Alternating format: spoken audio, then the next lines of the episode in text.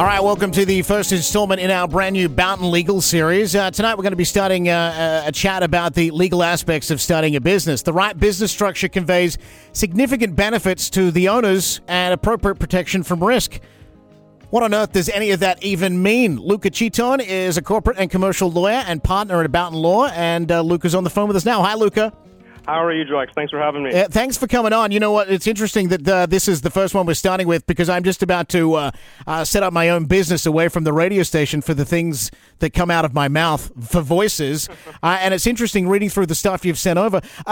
It's interesting. Do most people even realize that there's a whole legal aspect to setting up a business? Because it seems that businesses are popping up everywhere at the moment.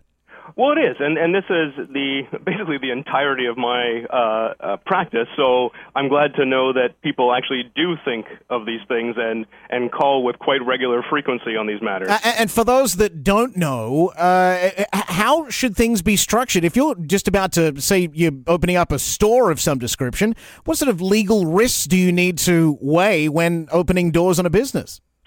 Well, we like to use the analogy of building a house. And if you compare, say, building a house to building your business, you obviously always want to start with the proper foundation. And, you're not going to build your house on a bed of sand or on a beach. And the same way, you want to have your business start out in the right way. And generally, the most important thing, the most popular corporate structure is a company. So we generally advise people to actually have their business incorporated. Even if you've got, say, 2 employees?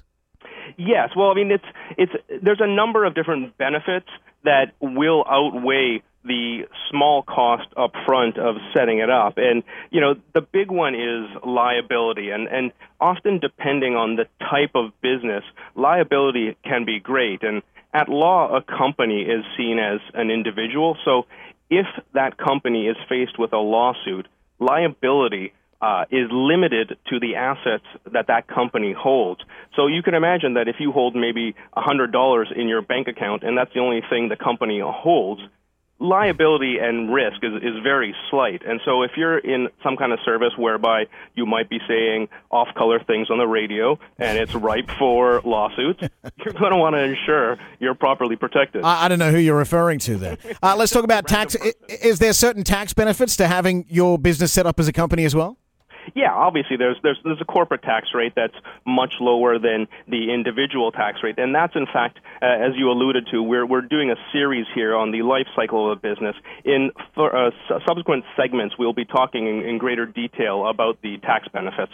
And now, let me ask you this: if I'm, as I am, just at the start of setting up a business, but I don't really know much about. I know what I want to be able to do as a business, but I don't really know about the structure in the background. Is there certain things I should be taking into consideration before even thinking about setting up a business when it comes to my legal affairs?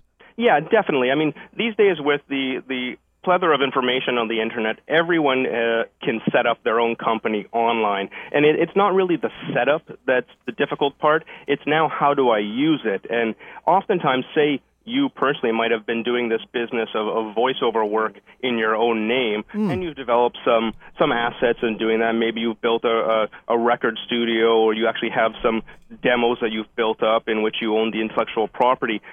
Simply starting with the company to operate that business now, when you've been using your own name, you can't just do that. We need to transfer those assets into that company structure. It's much like an empty bucket. We need to put the tools that you've been using into that new company. And if it's something like what we're talking about with, say, someone, again, who's a voiceover artist, there's going to be some intellectual property rights there, and whether it be a copyright or a trademark, and all these things have different and particular registrations that will need to then be transferred to the company.